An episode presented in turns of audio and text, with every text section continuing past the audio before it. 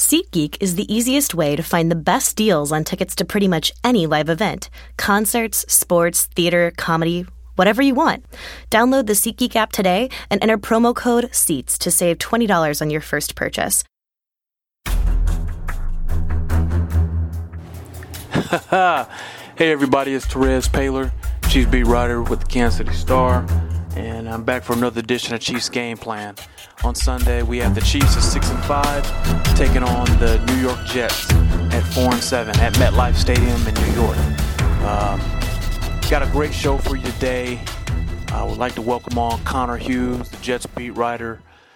Um, you know, Connor's very good at what he does and comes on with a lot of information about uh, why the Jets aren't as bad as everyone thought they were going to be, um, including him. He thought that was a one or two win team or four win team, and they've already got that amount of wins. Um, you know, we also talk about how to beat their offense and how to get after their defense. And then after that, we got a extended edition, um, a team weekly roundtable. We had the whole damn team. It was Blair Kerkhoff, myself, David Hewlett, Sam Mellinger, and Vi Gregorian. This was a great one, an absolute great one. We talk about what it must be like for Patrick Mahomes this week. We talk about whether the Chiefs should go to Mahomes and arguments against it. We talk about um, why Alex Smith is getting another shot. Um, we also talk about uh, all kinds of stuff. I mean, we've got a really just a fantastic show for you. So, um, you know, we oh yeah, Darrelle Revis facing his old team, the Jets, and then you know Blair chips in with a, a, quick reminder why it might be a little too early to bury these guys. So then after that, we make our predictions. So hope you guys enjoy it. I know you'll enjoy it. Without further ado, to kick things off, here's my interview with Connor Hughes, the Jets beat writer for New Jersey Advanced Media. Here we go. Okay, I'm pleased to welcome very good beat writer for the Star Ledger, NJ.com. Connor Hughes covers the Jets. Connor, how you doing, my man? I'm doing well. I'm doing well. How are you? I'm great, man. Thanks for joining us. I think uh, our readers would be very interested to hear what's going on in Jets land, considering the Chiefs have having their own problems. Uh, can't believe this. Eli Manning's been benched before Josh McCown. Um, what's been going on out there in Jets land, man? At four and seventeen, but McCown's still the guy. How's he been performing? Yeah, you know, I, I think that's kind of the thing because you know the Josh McCown really hasn't given the Jets any reason to bench them. You know, and everybody was talking about, uh, you know, Josh McCown's only a short-term answer. Josh McCown will eventually get, you know, benched, and, and eventually, you know, one of the young guys will take over to be Bryce Petty or Christian Hackenberg.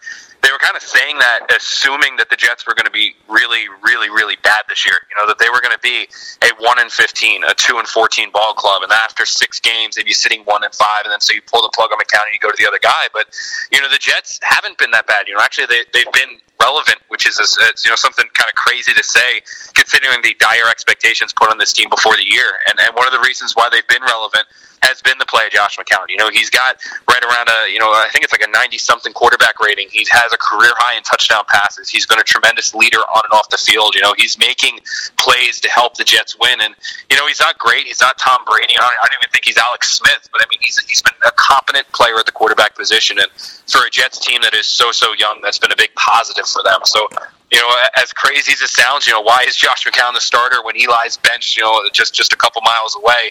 I think it's pretty much because Josh McCown really hasn't given the Jets any reason to bench him yet. In August, how bad did you think this team is going to be?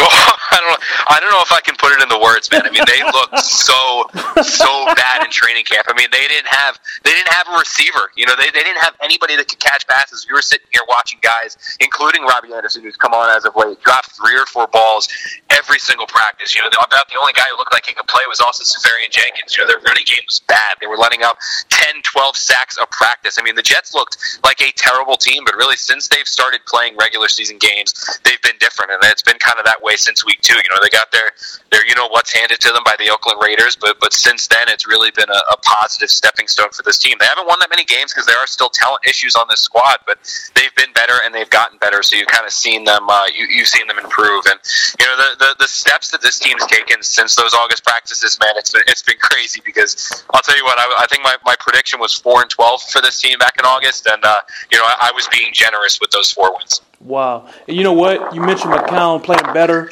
than expected. A big reason for them being better than you think. But what else has been going right for the Jets, man?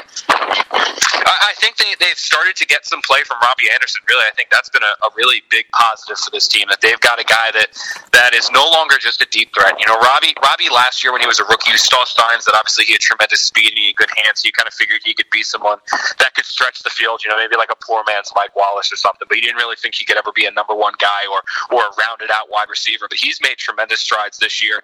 He was off the map a little bit earlier in the season, you know, only getting a handful of targets a game, but he's really, really come on as of late. I think it's six touchdowns the last five games. You know, and a big reason for that, he's kind of figured out how to run the route tree. He's developed a lot as a receiver, so they're getting a lot of a lot of stuff from him. Uh, the defense has been a little bit better than expected in terms of the secondary. Jamal Adams and Marcus Maye look like they're the real deal. Cornerback Morris Claiborne has been really good as of late. You know, the defensive line's getting better as Mo Wilkerson and Leonard Williams get healthy.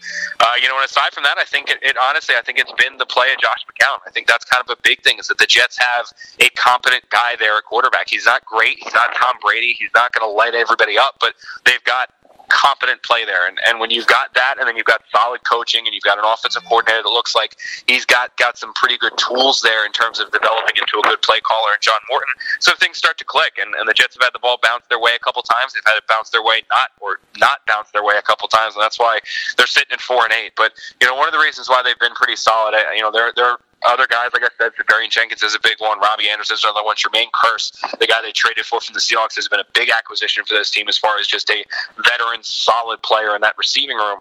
But outside of that, I really think it does fall on the shoulders of Josh McCown. He's got the team playing good football. Interesting. Very, very interesting. Are we sure this is what's best for the Jets? They might be playing themselves out of the darn Darnold sweepstakes, man. Well, you know that's the thing is that you've kind of got away, and I think that was the issue with the Jets going into this season is that you kind of had a coach that was coaching for his life because you didn't think Todd Bowles was going to survive a one and 15, 2 and fourteen year, so he was trying to win. But you also had management that seemed to have their eyes set to the future, and, and ownership that was talking about how you know we just want to see progress. This isn't about wins and losses. So you kind of had two different agendas going at the same time. But it is starting to round itself out. I mean, the Jets at four and eight are a game out of the number three pick in the NFL draft. You know, they've got a, a really daunting schedule coming down here. Obviously, the Chiefs are a pretty good team that they play this Sunday. Then you've got the Patriots still on deck, road games against the Denver Broncos and the New Orleans Saints. I know the Broncos have their problems, but they're a tough team to play in Denver. And then you also have the surging Chargers. So I mean, it, it is easy to see this thing getting away from the Jets, and you know the thing to remember too is they have lost six, five of their last six games. If they make it six seven with a loss against the Chiefs on Sunday, you might start to hear those rumblings, some legitimate rumblings about a quarterback change. So, you know, it, you can make the argument that they're they're hurting themselves in the long run, but at the same time, I mean, it's it's they, they were in a, a unique situation where you had a coach that wanted to win, other people who obviously wanted to see how things were going to shake out in the NFL draft and get a top pick, and, and you kind of got this of what you've got right now. Okay. When the Jets have struggled on offense, what have defenses done to them?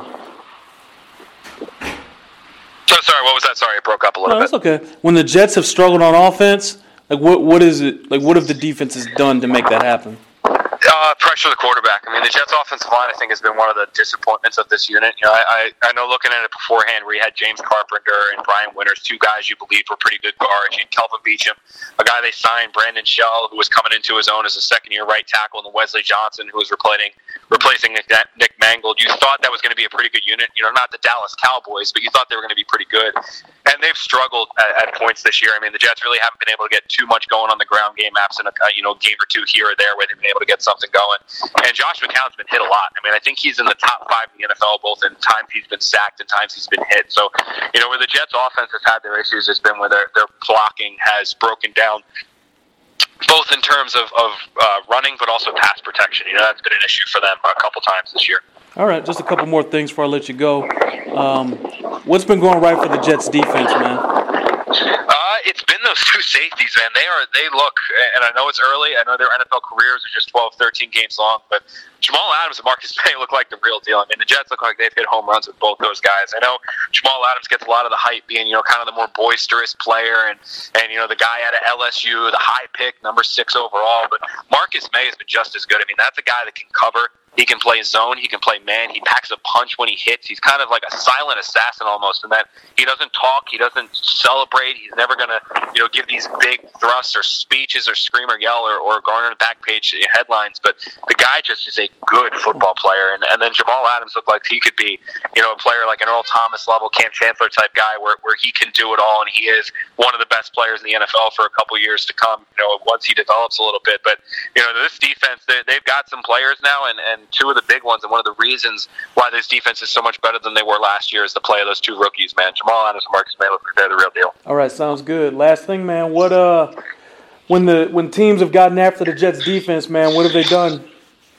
Uh, it's it's kind of been a combination of of uh, run and pass. I know it's that's really or kind of cliche to say, but but it, it has been that. I mean, it's it's been different things when they've been able to get the Jets on their heels in terms of of run the ball and establish a run game, and then get the Jets to bring those safeties up in the box to stop the run, and then hit them with the big pass. I mean, that's kind of when they they've had their ability. You know, this is a young Jets team, so you know, they're when you get on them and, and you start dominating them a little bit from the start and from you know from from the the go of things, you can shake them a little bit because they haven't learned as much how to come back from behind and realize that yeah, you know, you might be down two or three scores, but there's still a lot of time left to to erase that deficit. So teams that have been able to kind of establish the run game to then hit the Jets with the pass or jump on them early have had some success. So I, you know, if that if you're going to beat the Jets, it's kind of what you got to do get them early. Okay, as always, we go with a prediction. What's yours for Sunday, my man? Uh, I, I think the Chiefs are going to win this one, man. I know, I know the uh, Kansas City didn't look too good the last time they came to MetLife, but I think they'll have some success here. The Jets are reeling; they've lost five of their last six games, and I think this might be the last start for for Josh McCown quarterback for the Jets make a little bit of a switch there. I think, I think that switch could become in the final four games if the Jets lose here. So, you know, I'll go the I'll go Kansas City. I don't think it'll be a high scoring game though. Maybe like 24-10, uh, 24-16, something like that. I will tell you that the last three beat writers I talked to have all picked the Chiefs to win, and it is not. And lose. They had and they lost. So this could be number four. Um, but Connor, uh, really great insight, man. I really appreciate your time. Let me know if I can help you. Okay. Yeah, absolutely. Thank you for taking time. I appreciate it. All right, my man. Thank you. Okay, good stuff there from Connor. Let's go to our A team roundtable. Here we go. Um, I will point at you when we're ready to go. Did you already hit your uh, thing, Trev? Let's see. TP. Let's go. TP, instantaneous.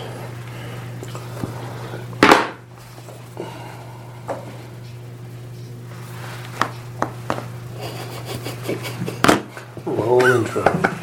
See, this is that unpredictable. Like all day just dragging, and now we're just now we're in it. Now we're in it. We are in it. And you're on fumes. Let's go. We're in. what's coming. Let's go. What's up, everybody? It's Terez Paylor, Chiefs beat writer with the Kansas City Star, and I'm here with the whole A team, which already has more juice than the Chiefs displayed on Sunday. Um, no, We've won five of our last six. I think. that's got Blair Kerkhoff. How you doing? Doing great. Hope everybody had a good Thanksgiving. As do I. As Hey, do I. morning. Good to be here. Good to be with you. Yeah, good to be with you guys too. And Sam, the wild card. Is that Thanksgiving's the best? Yeah, the lion, So of the, happy. the lion of the star. I don't know. I'll take it. Yeah, the king, the prince of the city, Sam Okay. Bellamy. The X Not, not, not based on his mane, though. That's, uh, I should- I should- That's not even glass houses. That's like that's like I'm sorry, Sam. mortar, brick and mortar houses. Right. That was a shot across all of our bows. It's true. Blair's the only one with a full head of hair Yeah, in this room. Euler's bald. I'm getting there. just the seven footer over here making short jokes. Yeah. Really, not not since he just eviscerated Jim Thomas about not having an NFL team. Has Blair taking a shot like that He was due. at the Follicly Challenge? If we hadn't been talking about it, Meanwhile, oh, Blair, the oldest one of all of us, and his hair is just rock solid, Just- dude. Like, just. Same as I know. same as his prom. I know. That's, that is right out of 1972 right there. That, that is that is to be envied. more Okay. ways than one. All right. So we're off to a rollicking Yeah, start. let's go. Um, look, the Chiefs are six and five. By some miracle, these guys are still above 500, and they're facing a team that's not very good, the New York Jets. Um, you know, they haven't been as bad as we all thought they were going to be. You know what I mean? But at four and seven, this is a team the Chiefs should be able to go in and beat theoretically. But the question is, are they going to be able to go in there, pull themselves together, and put together a complete enough game to win on the road in a stadium they were just at that is unbelievably sterile and not very much fun to play in. And I'm telling you, like, there's going to be no energy in that stadium. There's going to be no juice there at all. You know, the Chiefs are going to have to pull within themselves to get it. But um, we'll talk about that. Uh, look, we got a great show for you. We know you guys want to talk about the quarterback. We'll do that. We're going to talk about what this week must be like for Patrick Mahomes, who's the biggest, who's the most popular player in Kansas City right now. We're going to talk about what this week must be like for Alex Smith, who is the opposite of that. Um, uh, Blair, you know, we're going to talk a little bit about how this team's been in a one and five hole before. Yep, sure You know, has. They they've gone one and five in six games. What did they do? They They uh, they did the exact opposite. They won they won as many games as was left on the schedule that right. year. So we're gonna we're gonna go through that again and see if we can draw some some uh, parallels, and um, we'll also talk about Darrelle Revis's re- uh, upcoming debut against the Jets, his old team, which should be fun. And finally, we'll answer your good questions. we're not gonna answer all of them. We're gonna answer your good ones. Yeah, Okay. these people had a good Thanksgiving based on those questions. They did. You got Sunday night. Yeah. there was uh, They were they were ready to. they were ready to unload on these guys because uh, I understand it. Like this team is frustrating. You know, there, there's a lot of things to dissect. The number one thing being the offense and the quarterback play, which leads us to our first topic. Um, people are calling for the rookie. They want Patrick Mahomes uh, for various reasons. That might not happen. Um, this offense is built for Alex Smith. This offense. Um, you know, the, the whole plan has been for Pat not to play this year, even though he's the number two quarterback. You know, there haven't been preparations made for him to play.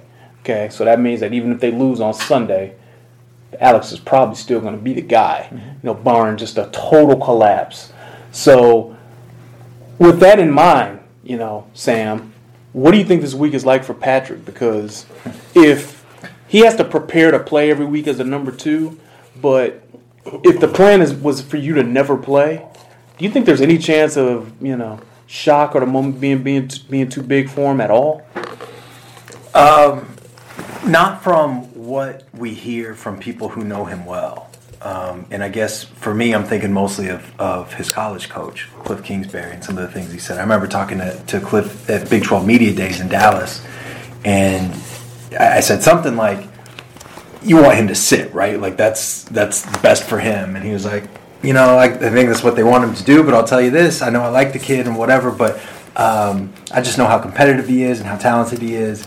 And how good of a coach Andy is, and if there's a situation where they have to play him, they can scale some things back, and he can get you through, and he's going to make some plays that, that, that are going to help you too. So I, I don't think, I guess I, I don't think that Pat Mahomes would be a complete, just utter disaster if he had to play. This isn't Akili Smith. Yeah, and, and if he was, you made a terrible pick. Right. And, and, a, and a terrible trade. But anyway, to, to answer your question more specifically about what this week is like for him, he better know. And whether whether it's because Matt Nagy or, or, or Andy Reid or you know one of his old coaches or mentors or whatever has told him, or maybe he just knows that this is a really important week for him.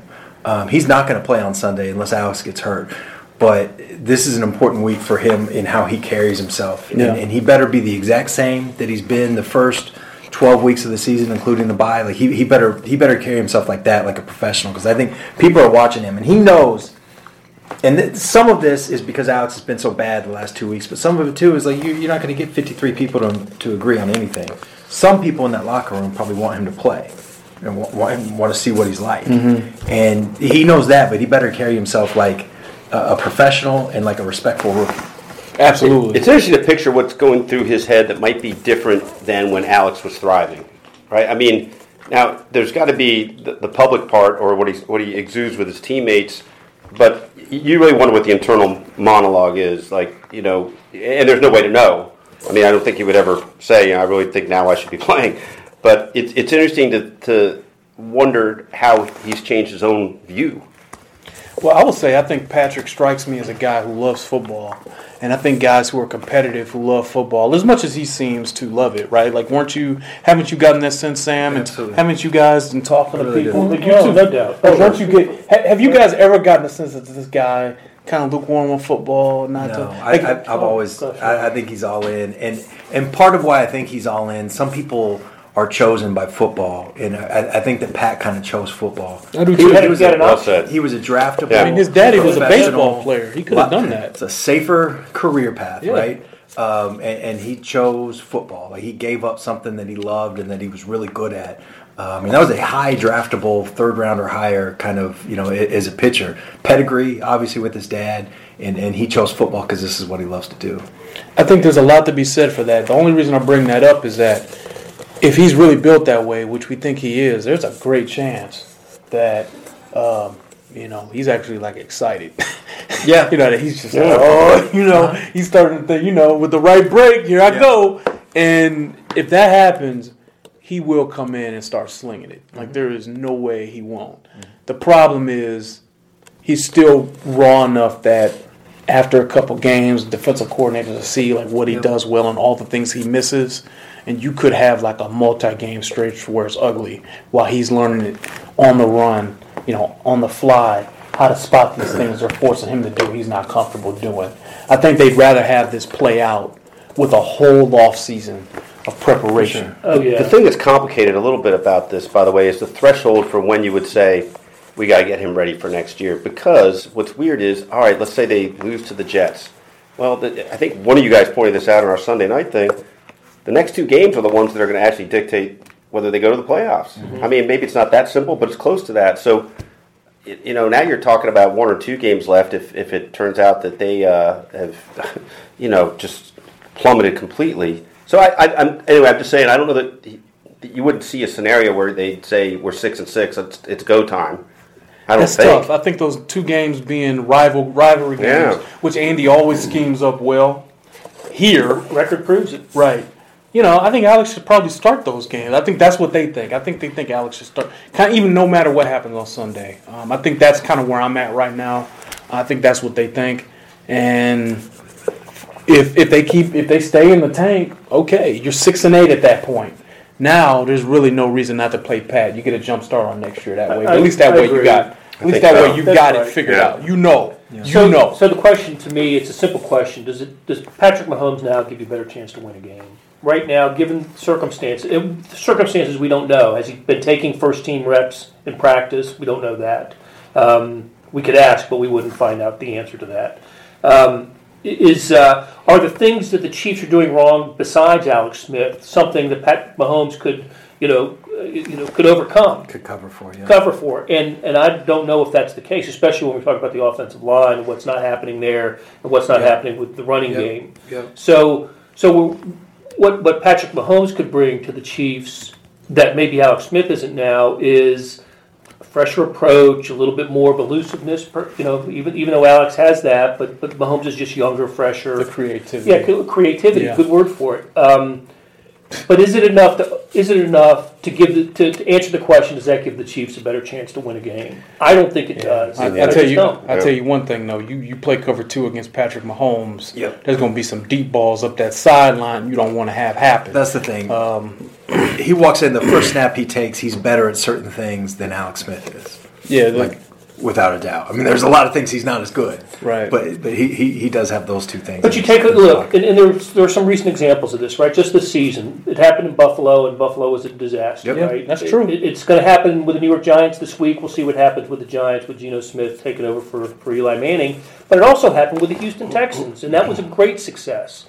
When Deshaun, uh, Deshaun Watson took over for Savage, and before he got hurt, Deshaun Watson was the toast of the of, of football. So it, it happens both ways. You know, a question along these lines that, that ties into this about whether you know he would overcome or, or uh, make up for things that Alex is not clicking with. How much do you feel like? Um, what, what is Andy really talking about when he says there's all these other things? I mean, is Oh, he talking I've- about? Oh, I got the answer there's- for you on that. But uh, how much? Well, the one specific thing you, you go all in, but the one thing I wanted to allude to specifically is: is there really a problem with guys cutting routes off at 12 instead of 17, or, or vice? You know, The sight adjustments are a massive problem. Mm.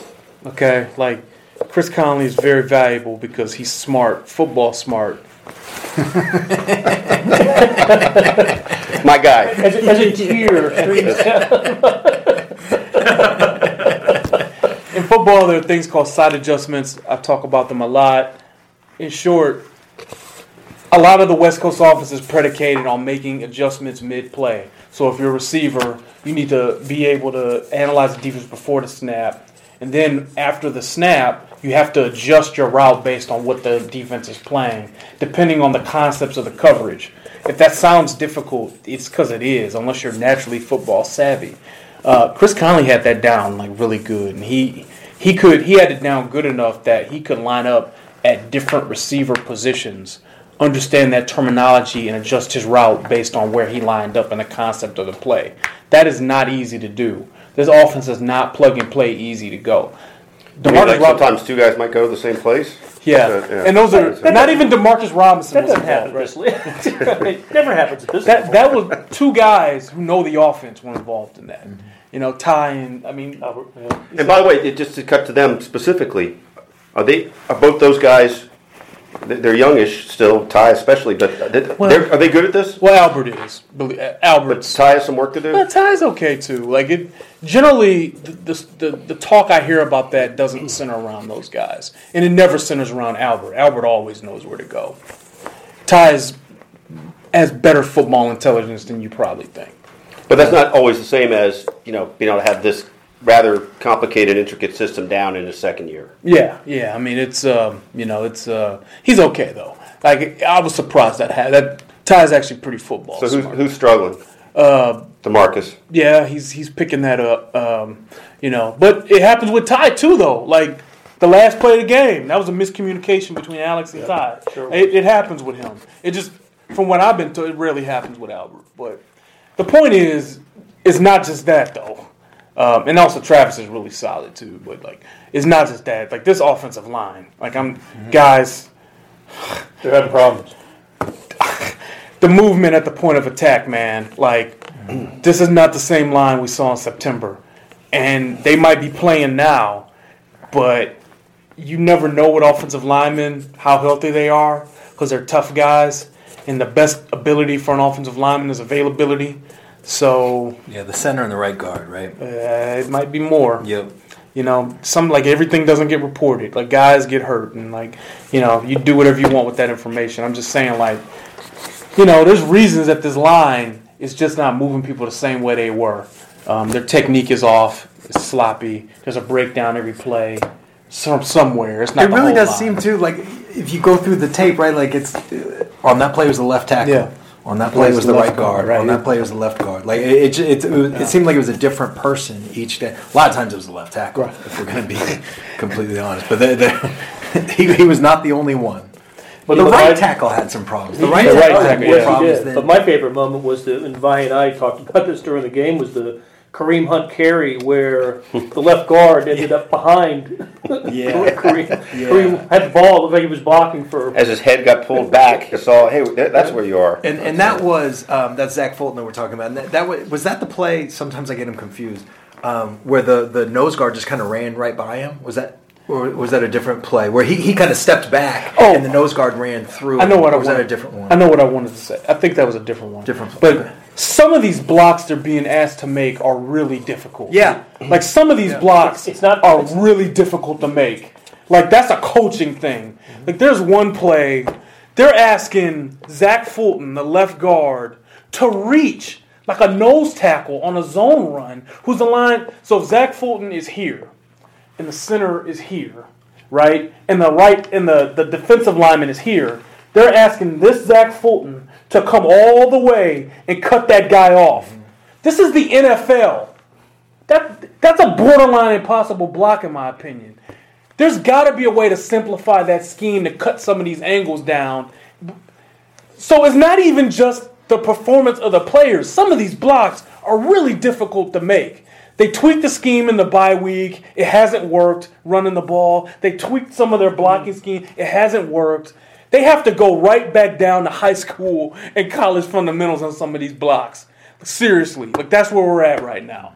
And that's not like easy to hear. That's not great to hear, but that's where we're at. Cause, you know, if they can't execute and like as far as like reaching your block, not winning the block. I mean just reaching there, getting there. You've already lost at this level, okay? And it's not going to get easier. it's not going to get easier. You know, you can you can come up against some teams that can can get penetration. Uh, and Ndamukong Suh's coming. Yeah, how's that gonna go? Yeah. Uh, just hope it's a really cold day. really cold. He doesn't want to be there. You know, you hope Which they're out of the entirely playoffs. possible, Yeah, by the way. like- It's like they're going to be out of the playoffs. I know. Hey, Hoping that's- that Ndamukong Suh just doesn't want to be there is actually a pretty good strategy. just That's a decent success rate. the number two thing: don't talk to him. No inciting that bear. You don't want any of that. Um, even Suh, who's not in his prime. So you look, there's a lot going on with this. It's not just Alex. Um, Let me, let me go back of to one of those. Okay, yeah. So this is related to Alex. All right. What was he? Uh, I can't remember the numbers now. Twenty-two or thirty-six, something like that. Saturday, Four, fourteen incompletions, something like that. I don't. I don't know the exact number. Out of those, including the the handful that were looked just way off, right? How many of those are in fact what you see is what you get? That oh, he just threw a bad pass, and how many are, as you just noted, you know, ties a couple yards off. He's throwing before the cut. it's hard to tell. That's the problem. It's hard to tell because sometimes, sometimes like it's hard to tell the difference between like a bad pass and a route that wasn't run at the correct depth. Yeah. Because the accuracy can be off here or there or there or there, but if the guy had run the right route, it would have been right on the money. And more So often it's than not, tough he's to throwing before the cut because the Right. anticipation where he's Right. going. And, and Haas could be better at throwing anticipation. He actually doesn't do that as well as.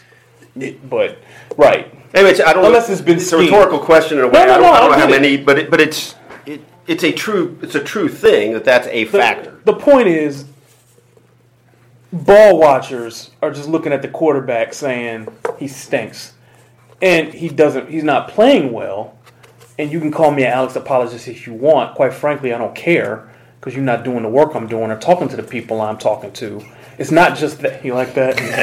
I always like it. Yeah, it's one of my favorite parts of the show. What is it? It's just when I just when I give him the corporate elbow. Yeah, yeah. yeah. I, I came by the corporate thing honestly. Yeah. Believe me. I think you're in the corporation with me to be honest. sometimes I, I dabble. Yeah, you do. I will tell you, the questions we get and the feedback we get when teams bad, not quite so flattering. We've had to drop the elbow on some people this week, Sam. Both of us. Corporate Yeah. suplex. The cor- There was a nice little exchange that I, I noted that your response was simply "Thanks, we know what we're doing," and it got the best. But the best part of all, there were some nice uh, riffs off it. But the one I enjoyed the most was just that Andy McCullough liked it. oh yes. Did he really? He, just had- he sees the bat signal of somebody being like rude to somebody on Twitter. He's like, Well, Right to be honest, alley. he deserved it. Like I, hey, don't suggest questions for me. And by the okay? way, he I did come it. back. He did come back and He did, sort of right. say it didn't mean to come out the way it did. Yeah, uh, everything I ask, there's a reason for it. I know what I'm doing. Okay, um, I got it. I got this. They pay me for this. I got it. Um, been doing this a few years. coffee. Get yeah, okay. I feel like Andy when we ask him scheme questions. Like, hey, I, I know what the problem is. Okay, I got Been it. doing this a few Thanks, years. right? Okay. I'm gonna get Terez a coffee mug that says, "I know what I'm doing." Okay. right here. Just leave it right here. A giant mug. Uh, so what what do you guys think this week must be? Oh, but that's not the best part of it. The best part was your response to the one guy who was like, I know it's not easy, but you guys have to get after Andy in these press conferences and be really aggressive. You're like, you know what? Totally fair. We should just tie him up in a basement and blast him in the face with a light bulb.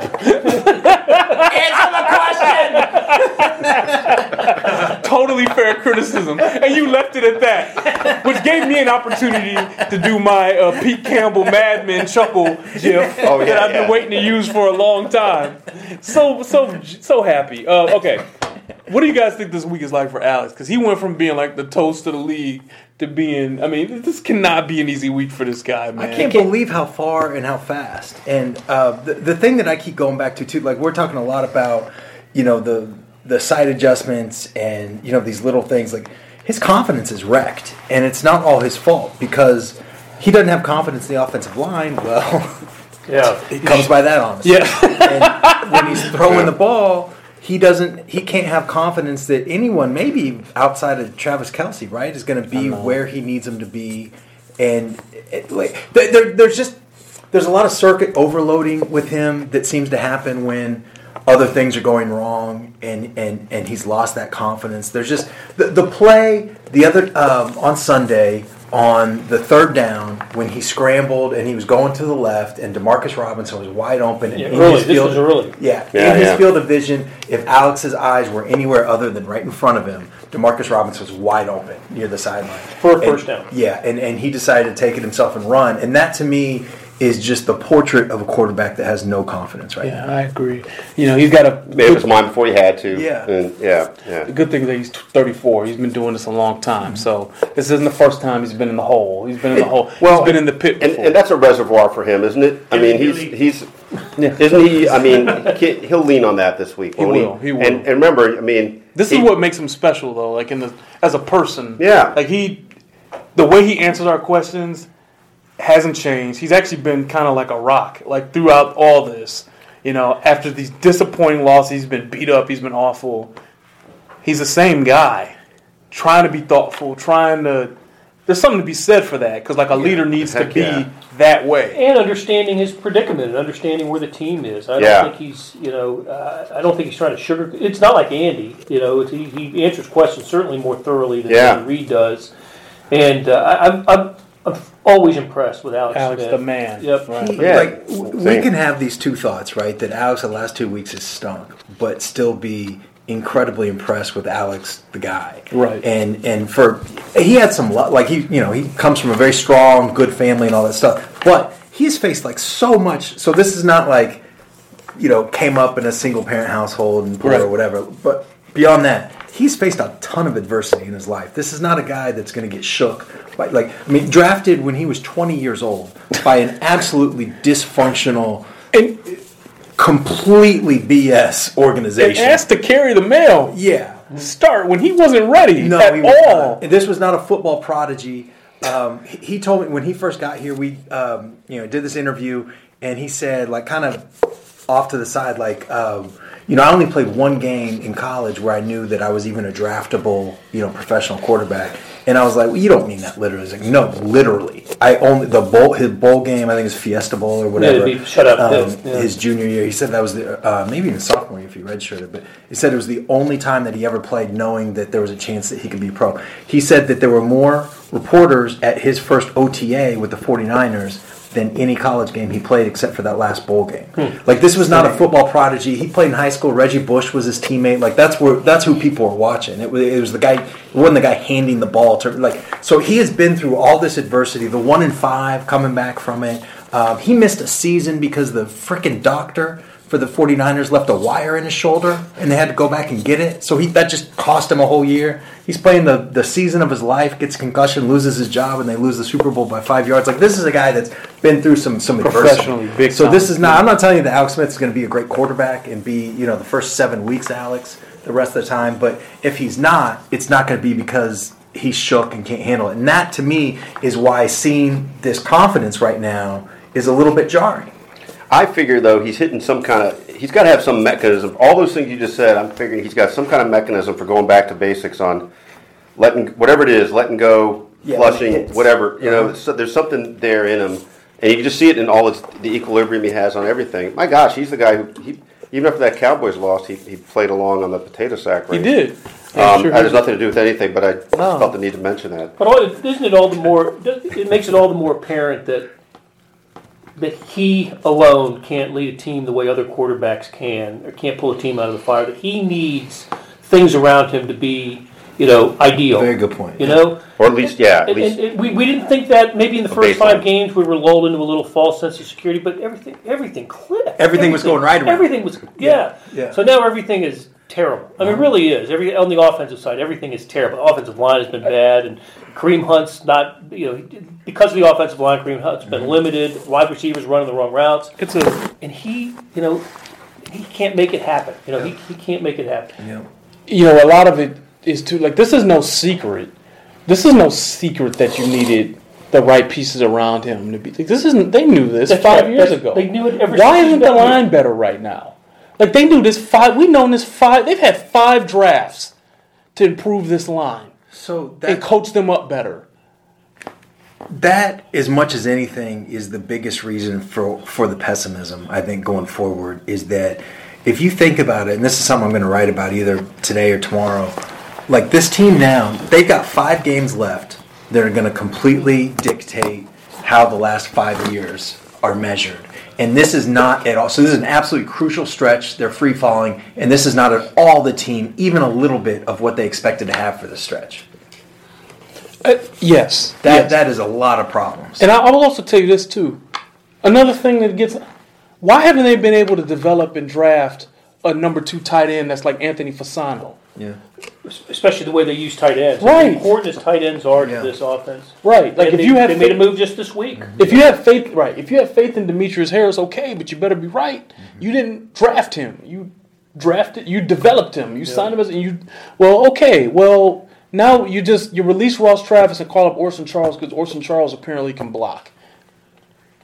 There were tight ends. There have been tight ends the last five drafts you could have taken. Mm-hmm. Where are the two tight end sets to help the offensive line?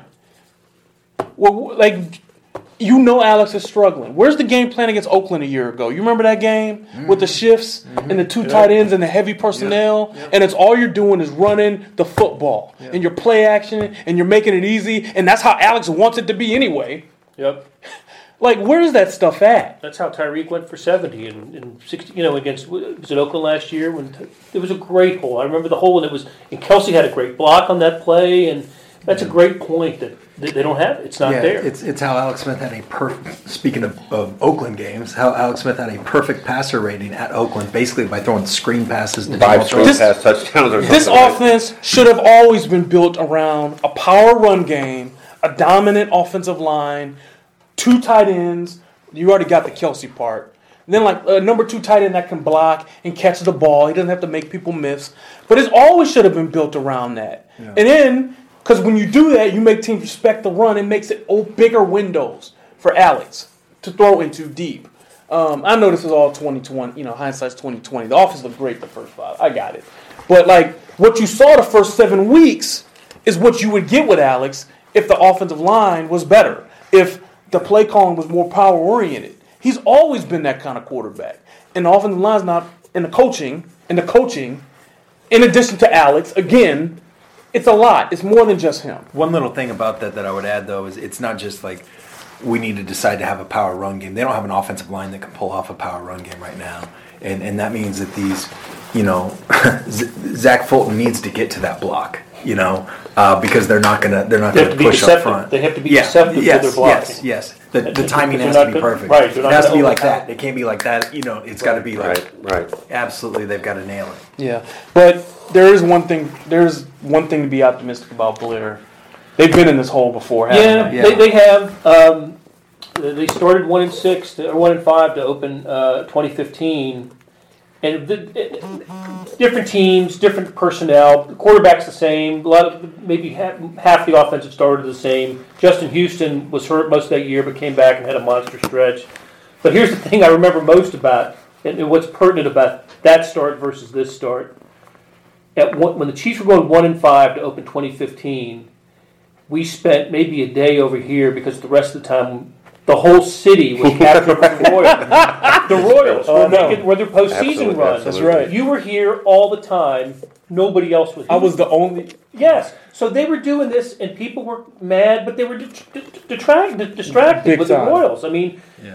today the the locker room was jammed full of media people. Yeah. Everybody wants to know what's going That's on. funny, It was. Um, Yeah. I had to park on the hill. yeah, we were, we were all parking distant, uh, distant, uh, uh, long walks to get here. But I don't listen. Whether that had anything to do with it or not, at least they did it in so, a little bit of anonymity, right? Yeah.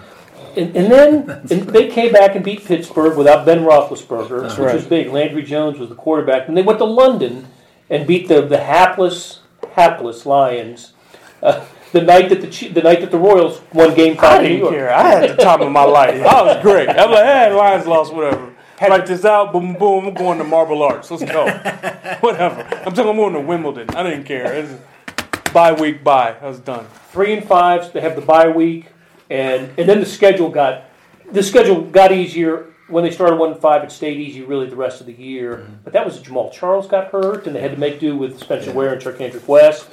Eric Berry was fantastic. Yeah. The last two months of that season, Marcus Peters was the defensive rookie of the year. Yeah. Seems like he had pick six almost every other game. A lot of good things happened after they started that, and, God. and, and it started in anonymity. God, Peters was Yeah, so the, the good day that after year. the dumpster Facebook Live, we went to Toronto. That's right. We did- flew to Toronto from Minneapolis after the dumpster show. Um,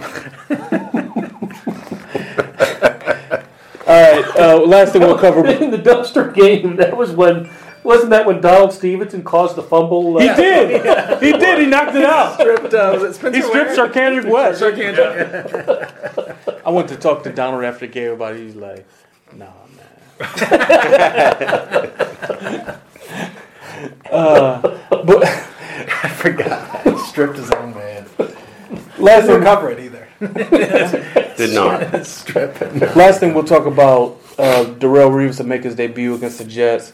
The Jets aren't a good football team, but I do think it'd be fun seeing Darrelle Revis play. Now he'll wear his number. He'll wear 24.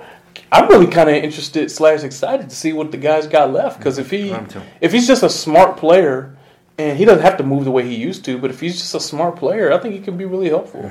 Um, you know, that's going to knock Terrance Mitchell probably out of the mix. Thinking, I mean, because Revis start who had a good game by the way. He did. against the, Bill, against the Bills. good enough to make us think that why was there this three or four game stretch where he wasn't? Like, what was happening? Um, Good at least he competes. I know that. And I'm not saying the other guys don't compete, but like he competes and like will make a play, right? The the Revis thing too is a reminder, in some ways, uh, not to pile on, but like how many problems they have, because they signed Revis when they were in the process of, of trying to woo him here.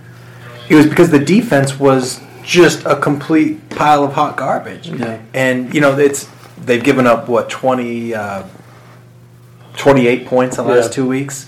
Um, so it looks a lot better, but they've also played two pretty bad, you know, offenses the last two weeks. And it's just anyway to me, it's a reminder of like the last time they played a decent offense. You know, Dallas ripped them up pretty good. Um, you know, and and they, you know, the Raiders game in Oakland, they gave up 500 and whatever it was yards. I mean, it's just a reminder of how many problems this team has. Like we've been focused so much on the offense and, and the quarterback specifically that we kind of forget how bad the defense has been. Can we answer some questions, man? Let's do it. Okay. Um, Fred, Caballero says, "What if Smith gets hurt? What do they do then? Well, they're going to play Patrick. Um, let's see. What's the risk of losing that locker room if Andy doesn't have Mahomes working with the first team? If so, who are those players on the D? Well, that's a question from Rob Nassari, who's one of our loyal watchers. So thank you, Rob. Uh, they're, I'm sorry, he's asking um, What's just what's the Risk risk, of of losing losing. the locker room if Mahomes doesn't play this week? if he does This not week? play this week? Yes. Oh Oh, no, I that's, don't that's think not there's that's not going to be an risk. issue. I don't think it's in I don't play. think so yeah. Not not this week. No. I talked to a couple guys. Just what about Alex and wh- how does? And they both told me that um, Alex is their leader. Yeah. the, the offensive guys. Alex is their, their leader. Terrence Robinson says, "Can Alex Smith overcome his pre-snap reads? It appears he's not adjusting to the changes of zone coverages once the ball is snapped." Well, Andy likes it that way. Andy wants you to run the play. That he wants you to run the play that he's drawn up. It's been all this time game planning. That's what he likes about Alex. He can process the offense and like execute like what he does. So, you know, they don't they don't really want him to be that creative, or, uh, or at least they're not asking him to do it because it's just not him. Well, look, and even though all those have their own options within it, right? Right. I mean, Yeah, I think, and and the problem too is with the pre-snap reads, it's not getting into a different play; it's executing that play. Because I think there are times where, you know, he thinks it's it's cover three um, because of what the linebacker does, but it's really cover two, and that means Travis Kelce's open and doesn't get the ball. Got a good question here from uh, Terrence Robinson again, who says, "Can we talk about Reggie Ragland and him being the reason our defense is better? He's, looking been like a good. steal. Reggie's been good, has been. and also he's a good guy, man. Like at least as far as like being in the room, I hear raves about his like football character, hmm. right? And that matters. Mm-hmm. And there's a you know there's a, he's got a little, and he looks up to Derrick. I think he's got a little DJ in him a little bit as hmm. far as being willing to talk and being a. There's some there's some real positives happening with Reggie Ragland right now. Why did the in a Bills? big way? Why did the Bills give up on him? I don't man, know. They man, shouldn't What a, what a fine for the Chiefs. What a good move. Anybody got? Okay. Landon Allen says, and this is a great point. Let's not forget this either. How much of an impact has the Chiefs' most recent draft made this year? Well, We've gotten zero production from our first and second round picks. By the way, your fourth round pick is a special teamer that they like, but Jehu Chesson hasn't contributed an offense. only very one much. player. Only Right. one player. There was a Pro Football Focus stat. I think it was two weeks ago. The Chiefs have had the fewest starts by rookies of any team in the NFL. Well, I guess the fewest snaps too. How does I would de- assume that's true. how does this defense look if you don't trade for Patrick? Which I was for. I get it. I'm not, but I'm just saying, it would have made this team better to keep that pick, use it on Tre'Davious White, who ended the game, yeah, and then draft. Part of poetry there. And then there were second there was second round guys you could have had. In fact, I'll look that up shortly. But you know, there was things they could have done. There were there were guys they could have taken that could have helped them faster than the guys. That, and look, I liked them. I'm not being a hypocrite. Those were juice guys. I thought they were good picks. That was part of the deal. But that is part of the reason. Like that is something to think about. Well, drafting, Sure. drafting Patrick wasn't that setting a tone for basically saying we we think We're- we've got what we We're want. good. We're, We're we're good. good. for 2017. and you know the rest is to build for the future. I mean, it, not every pick was that way, but it, it I, I listen. They they were 12 and four a year ago, and um, and, and brought back just about everybody. So, I, I- but I do think this is a it's a it's a good column to write over the last month of the season. Is what the 2017 draft. You know what Yeah. they said, what they said at the time, and, and what it ended up becoming. yeah Yeah. So here's some guys that were taken after Tanoh Kpassagnon. Yeah, we can do this now. Juju Smith Schuster. Oh man, Juju's pretty what, what a good. talent! Um, You saw him in the Rose Bowl. I didn't you? did. Juju's good. They like Juju too, by the way. Uh, Alvin Kamara, who's Gonna- really good. He's going to end up being rookie of the year now. I think. Yeah. Pat Elflein, the center for the Vikings, juice guy, really good player. Buckeye, Big fan, You know, big fan of Pat guy. Elflein. Yeah. Um, let's see. Da-da-da-da. They did I work mean, Tano. Tano got his season uh, high snaps against the Bills. That's Kareem Hunt's worked out. And and I, More or I think less. Ta- you, if you guys whoever's seen the film, Tano played well. I mean, he was uh, on the sack that uh, that Sorensen had. Tano was right there and forced the play to, to uh, get set up the the Sorensen sack. I think we'll see more of Tano, especially if D4 doesn't play again. Yeah, I mean, the point is like there's guys you could have taken that could have been, you know, more immediately helpful. Even if I like the ones that they took, right? Um, I get that. I'm not being. Oh, yeah. You, you, let's say you didn't like Tre'Davious White, you could have taken Cam Robinson, the big tackle from Bama. You know, I'm just. I mean, I'm, I'm just saying. There's stuff.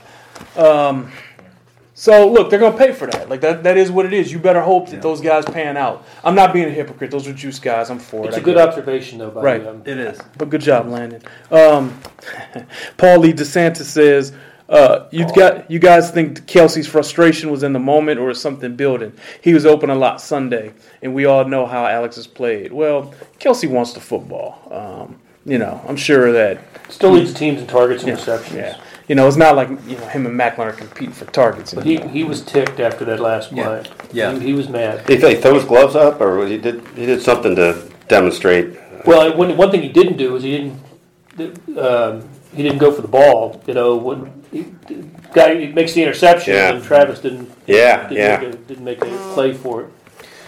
Uh, it. Jess Brady Logan says, "Hey guys, can you explain why when the defense is loading the box, why isn't Alex checking into a play to take advantage?" Well, what we know is that Alex has more responsibility than most quarterbacks Andy's had. What we don't know is why he's not uncorking it deep if they're going to do that. I cannot tell you why. That is why I speculated that maybe he doesn't trust his arm right now. He has not looked the same since the Denver game, which he took some shots in. Um, it just doesn't make sense. Like Alex is not dumb. Okay, this is a smart. He's smarter than anybody in this room. He's smarter than probably many of you watching. Ninety-eight percent of you watching. Like this is not a hard thing. Like people in Madden know what to do when they bring an extra guy. So there's a reason he's not doing it, right? Uh, Definitely everybody in this room for sure. yeah, combined. I mean, a Mensa candidate. Right? Um, Better hair than four of us too. he does. He does. and like Alex is all tall. He just looks down on us. He sees our bald spots. You know? um, Ty Love says, "Do you think the delay to bench Alex has anything to do with how his value will be affected for next year. No, I just think Andy's pretty stubborn and he believes in continuity, which is the way a good leader is, by the way. You know, you just, you know, if he goes to Pat, that's it. Like, You're right. Pat's the guy. There's not going to be a Alex, you know, return. That ain't happening. Okay. So, Has nothing to do with how we feel about Alex. hey, hey, hey, look, hey, look, I still love the guy. Okay. Yeah. Hey. You think he's gonna be on the offensive in that press conference? yeah. So what we're gonna do is we're gonna we're gonna go with Patrick to start this game. This has nothing to do with Alex, right? I love the guy, right? But like you know, you make the best decision for your football team, so I'm gonna ask that you respect that. Um, I've commented on that. I really prefer not to take questions about this. And I'm, I'm, I'm saying it now to get out in front of it. And uh, yeah, time's yours. And if this were Philly, it'd be like, yeah. So does this mean Alex sucks? I mean, Andy, I hear you what you're saying, but that doesn't really make a lot of sense to us. You know, if you go to Patrick now, why didn't you go to him a month ago? Like, it's, yeah. Hey, did- we didn't get to note this radical change in Andy uh, on on, uh, on our Facebook Live session, but uh, he really changed it up in his press conference today by saying he looked forward to uh, the opportunity to play the Jets instead of the challenge. I know. Total Um, slight, I think. I think that- oh my God. That's bulletin board stuff for the Jets. Jordan Tribe says, is the Bills' loss worse than the Giants' loss? No. The Giants' loss was a complete embarrassment. Let's call it for what it is. The Bills is bad in the sense that it's, it's, it's a double down after the wake up, right? After you, you just embarrass yourself, then you go and don't don't respond, and then Against the New York Right. Giants, the Kansas City Chiefs look like absolute garbage right now. Let's just call it for what it is. Yeah. Um, there's a new one every one. I got I got something different for you. Every one I got something. Is this what you were talking about when you say you never know? Yeah. Like I can come, I can come in all, and then that comes on. Yeah, yeah, and then it's just on. Yeah, Stephen A. Smith impression. Yeah. You just know. Yeah, you Um, can be dragging in here. Guys, I don't have it today. I don't have it today. Dave Hewlett points.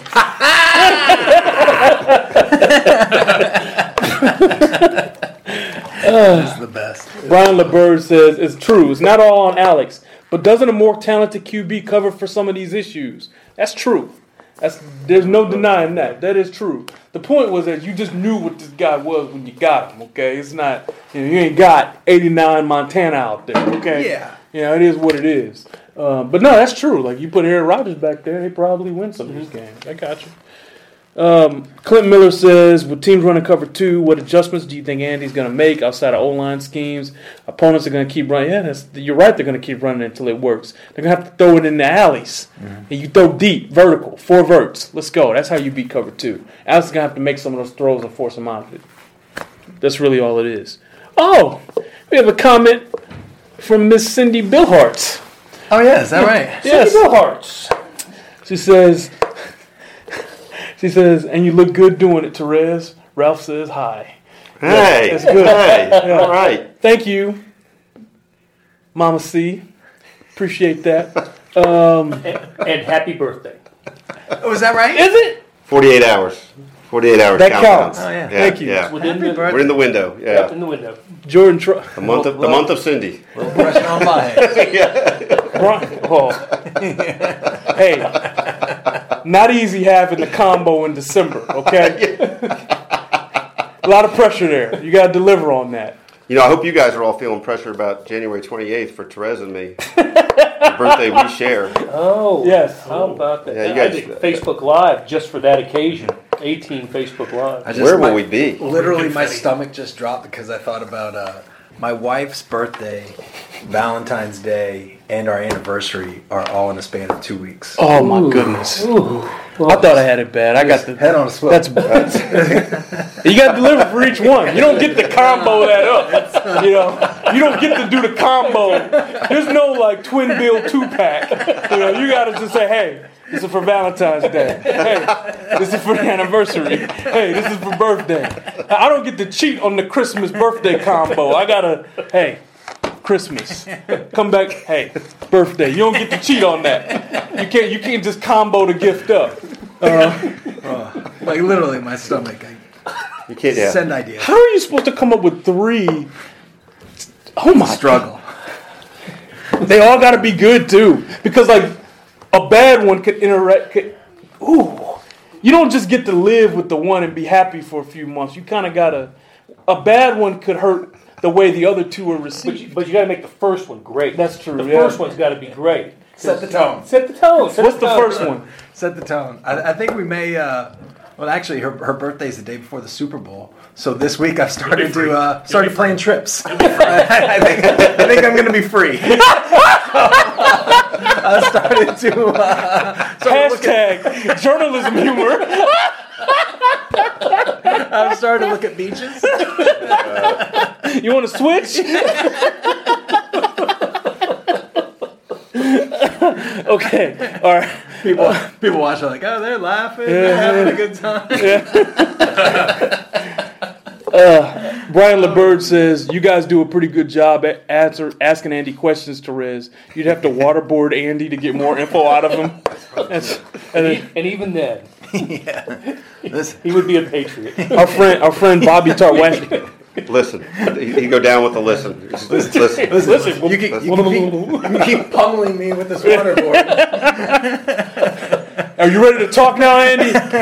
I don't, I don't get into all that. Yeah, we'll get it to you. Yeah, we can, That's not how I roll. no. We talk. I hope we're enjoying our last live session from the Dawson room. Yeah. Yeah. If our broadband just suddenly cuts out, I'm sure the Pioli era technology is still in the room. I'm looking around. Suddenly we have no wireless signal. It's weird. Yeah, yeah, yeah. The test signal, Dave. Get, get the test signal ready. We go the, tech- the technical difficulties. Son. There's no way we're going to get talk this question. Let's just do the best we can. Um, I'm going to read a question. A Somebody answer it. you got in front of you. Yeah, Cindy got this started, by the way. Thank you, Cindy. So here's what we're going to do. We're gonna. I'm gonna read a question. Somebody answer. We're moving on. No building on them. Just okay. Um, Hit a No, button. never do that. Bobby Tarwacki says first offensive snap's gonna be a g- all go play action route to tie. Right. We can pretty much take that to the bank. I like the slow sarcasm in that. I appreciate it. You know what? I actually, I actually say yes. I yeah, they're did gonna. they do that in the preseason, the first preseason? They did, and, snap? and, and what was Alex Smith's first pass after the Kareem Hunt fumble? Well, didn't when they got the ball back? Didn't well, they the go right first play was right back. again. To, it was right. Oh, I back bet to Kareem. That's right. But they they aired it out pretty quick. I can't remember that. I just remember that preseason, the first play of the season. It was, yeah, that was beautiful. Yep. Okay. State Over under. Over under from Jordan Tribe. 15 and a half snaps for Revis. 15 and a half? Mm-hmm. Um, I'll go up. Yeah, over. Yeah. I do too. I think he's Yep. going to start. Um, Joe Scalliat, what's the what's the theory on where the hell Parker Ehinger's gone? I saw him in the locker room today. He's in the locker room all the time. he exists. Yeah, That is yeah. great. He has been. He's been. He's been working at tackle during practice, second team tackle. So what is said the, that last week. What yeah. is the deal? Talking, they need depth there. Who, who are their backup tackles, right? Oh, well, And he played tackle in uh, college. well, it was well. That's not a good thing because they traded for Cam Erving for him to be the backup swing tackle. So if he's not playing there, um, maybe they saw what Cleveland saw. That's not good. Okay. Um, the th- they need depth there, but I also think that some of it's like you're you're dealing powerful guys inside, and like when you're a lineman who who snaps an ACL, you don't get to train your legs for a long time. Um, so what you don't want is an underpowered lineman on the interior of your defense getting bull rushed every play. That's just a theory. Okay, Kyle. Kyle Fisher says, question in caps. Okay. Yes, Alex is missing an open guy sometimes. O line is met. Does Andy get no blame? Andy, same problems now as his last 10 years. No. Sam? I mean, he gets blamed. Sure. Yes, they all do. I give them F's every time they lose. I I mean, mean- I give the coaching F's every time. I think you know we can all disagree or whatever. Uh, Alex, Andy, offensive line, top three orders of blame for the offensive problems. And and, and if An- if Alex was playing well and Andy was calling plays well, the offensive line's problems would really stick out. Like that's all three of them That's an are, are interesting really. concept. You, you say Alex, Andy, O line. Mm-hmm. I might go O line, Andy, Alex. Mm-hmm. Maybe I'm much too much of an Alex apologist. I think if the O line was solid, Yeah. we wouldn't see any of this. Okay. I do. I, I feel like that too. I think it just does start with the O line, Mark Bilski. even though he's got the capacity to overcome it. But Great question. Great, great. I'm glad you said that because Mark Bilski asked what change can be made on the O line. Well, you get Parker back in there. Um, I'm not sure if Zach Fulton's the answer at guard instead of Uh, I thought he was. I, I was hopeful that he was. He Not looks in this like. scheme. I mean, he looks like that's where he belongs. He's a better center, I think. I've always yeah, said I know you've talked about that. I've been on him as a center. Uh, again, like Jacksonville or Tennessee or one of these teams is going to sign him, and he'll be really good there as a center. That's my opinion. Um, no, we can we can do we can let you know Lance Wharton when we do these live podcasts broadcasts. We do them after every game except Christmas Eve. Yes. that ain't happening this year. It has been determined. Not happening. hey, listen, we got things to do on Christmas Eve. Okay, Beth? So do you. Yeah, exactly. Let's not act like you guys are going to have that day off, guys. Um, and let me tell you something. I'm not a dad in here, but I will tell you this. Nobody gets screwed harder on Christmas than dad. Okay? so, dads out there, you know, when you're getting your tie, you know, you got to take care of yourself. So, Christmas Eve, I expect you guys to be in a liquor cabinet. Okay? Oh, yeah. All right? 'Cause dad has to look. But you know, Dad's got to look out for himself on Christmas to arm himself about because Dad spends so much money and he knows he's about to get a tie and a sock, right? You, Just one sock. just, you're getting your socks for Christmas and your ties when you're out here buying jewelry and, tool, and toys. And you playing know, beach and you don't even get credit. um, but anyway, we do this after every game and then every Wednesday at two, unless I have a player interview. Right. But um, those that hasn't happened in a little while. Um, Hasn't happened five in the last yeah, six weeks. yeah. Uh,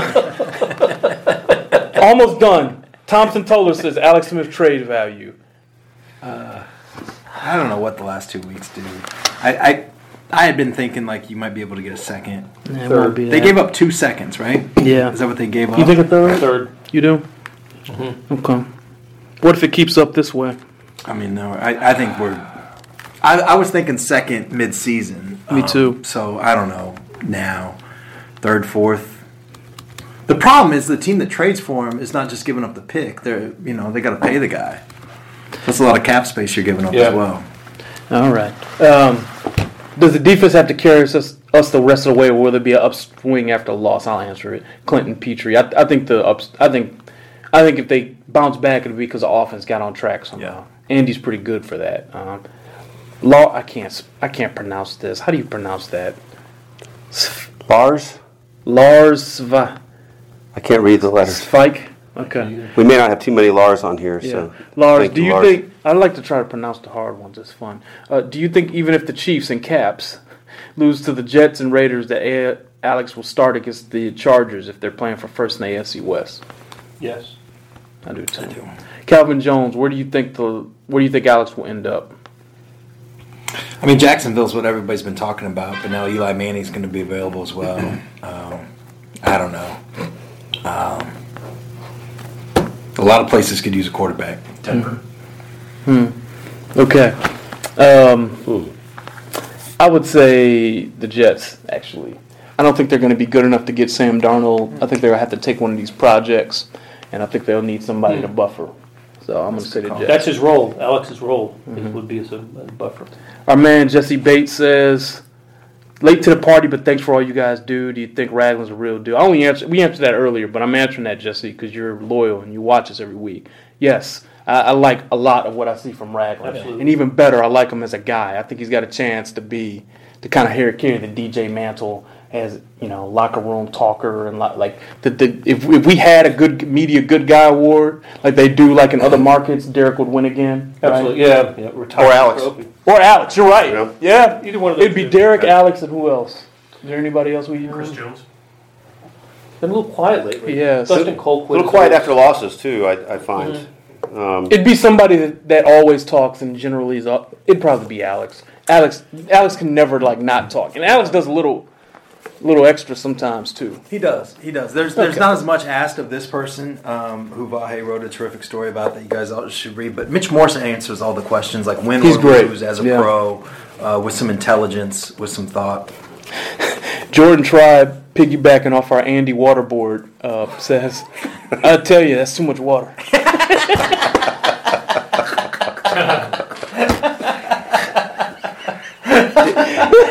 Hey, man. slope here. We're, we're about to start like is well done. we need like honorary A team members because I think that just got Jordan in the mix. That's pretty good. A Guest spot. Are we taking applications for an A-team intern? Is that, is that- is that- is that still a thing? We should. We should. You know what? I have an idea about that. I'm gonna throw that at you guys when this is over. Um, uh, let's see. Oh, Paul DeSantis, who's also would be in the mix for honorary A team member. Piggybacking off the Pioli joke, says, "Don't drop any candy wrappers, guys." yeah. Um, Cash, Steve Cashman says, "Right. It's not the water's fault." This is not just a water thing. Not where I'm at. Jesus, you guys are on a roll. This is actually, I'm actually being won over, but I, the people are winning me over again. That's pretty good. You don't have a piece of that. it's also a bucket. It's the towel. Yeah, yeah, we won't be back here again. Well, what happened? We started making waterboard jokes. It was like it's I a know. big thing. Uh, you were there. It was really funny. Clint Miller says, "How much better does a 50% Revis make the D?" I think he has a chance. Look, I, I like Revis. I think he's got a chance to help him, man. I think that could be like a real thing. Oh, we have a visitor. That's good. Okay. we do. We do. Yeah, good stuff. Um, John Gordon says, "You think Eli goes to Denver? Ah, maybe. Yeah, Maybe. would, bring him I in. can see that. Interesting. Thanks. Oh, Brian LeBird says Christmas rule. When mom's unhappy, everybody's unhappy. when dad's unhappy, It's not unhappy, Christmas. That's, that's every day of the week. he wasn't done. he was, he's like, when dad's unhappy, nobody cares. And that's, again, then he finishes it. Brian LeBird, enjoy your tie. All right. this is good. Uh, Tommy, we, we answered Parker Ehinger earlier. Um, let's see. Brian LeBird says, "Is Hunt slowly is, is Hunt being slowed down because of the bad online play, or is the year starting to catch up with him? I think it's more the O line play. Um, maybe He doesn't but have a chance. I still, I still wish he would. I still wish he would um, run with his head up a little better and, and find. I think there's A little more holes for- cutback, Yeah, a little more cutback cutback. ability. A little more. Perfect. So Jordan Tribe, as honorary member of the A team, helps us finish this by saying some predictions for Sunday, which we always do to close it out. Right. So let's go. What do you say, Blair? I had the Bills last week. I'm sticking with the visitor. Uh, Jets 17-16. The last time this team gone went went one and five in a six game stretch, they pulled out of it. I feel like a sucker, but I couldn't. I actually think they're gonna win the game, and like I'd feel bad for like picking against them out of fear, looking like a sucker. I'm actually gonna pick them to win. I do think that you know if they don't win this game, I would not pick them to win another game. So, um, well, except that that that Broncos game in New Year's. There's no way they show up for that. There's no way Denver shows up for that game. Um, but I'm, I'm gonna pick the Chiefs to win. I think it'd be an ugly game. It'd probably be like you know 17, 13. I followed you through every one of those little uh, psychological aspects of what to pick here, and I, I, I think I'm with you. I, I, I actually expect that they're going to lose, but I'm going to say they're going to win uh, 20, to, 20 to 13. 27-13 Chiefs because I'm a freaking idiot. Yeah. I just believe they're going to break out of it. Hey, And I thought the same thing last week. I thought coming out of the bye in Dallas, they, they'd smoke the Giants. So I don't know what I'm doing. I Look, just feel like it's coming. I hear you. Lakota Smith says, "Thanks for what you guys do. We appreciate the insight and discussions." That's cool. And Marianne Zager says, "Are you guys always this much fun?" Um, No. well, No. no. No. He- he's- Oops. it's not just me. They get picked up? Okay. Um, do some things for us. This was a season high for in for uh, in season No, middle of the week. That's amazing. How about that? Thanks. Thank Thank you you, everybody. in the middle of the workday. So let's do this. If you watch this, as I can hear myself cackle, um, if you watch this this long, which many of you did, you stuck through this. Do me a favor. Go to iTunes, rate and review our podcast. This will be posted on our podcast. Rate and review that, right? Sports Beat KC. We're up to 130 reviews. Um, that's good, right? But thousands of people watch this and listen to this, uh, each one of them. So we got to pick that up. I'd appreciate that because we're bringing the juice, even though your team's been terrible. Um, follow us on Twitter. We'd appreciate that. Click on our stories. We'd appreciate that. right? And video. A. And videos. You ought, Can't- to, see, can't- you see this sweatshirt that uh, Dave It is so wearing. good. It is Come on. Sweet. It is awesome. Name that team. Ladies and gentlemen, I don't know if you can see this. The Habitants. Les Habitants. The Montreal Canadiens with the. Yeah, I gotcha. Look at that. That's Isn't a that classic. nice? Isn't nice? Isn't that nice? a, a, complete, a classic, a classic Very look from our ace photographer Dave Eulitt, who is part of the A team. So from the five of us, you know, we appreciate you guys. We hope that you had a good Thanksgiving as we all go down to the final stretch here um, in 2017 on a positive note. 2017, interesting year. Been some, been some, yeah. So You're okay. very philosophical today. Yeah. Well, it's funny because I walked in here like, yeah. Yeah. but that camera comes on apparently. Yeah. That's part of having an unpredictable character. That's part of, you know, that's what you, we need that. It's good. It keeps things fun, live. Okay. Thank you guys. We appreciate you. We'll see you this Sunday. Chiefs, Jets. Let's go.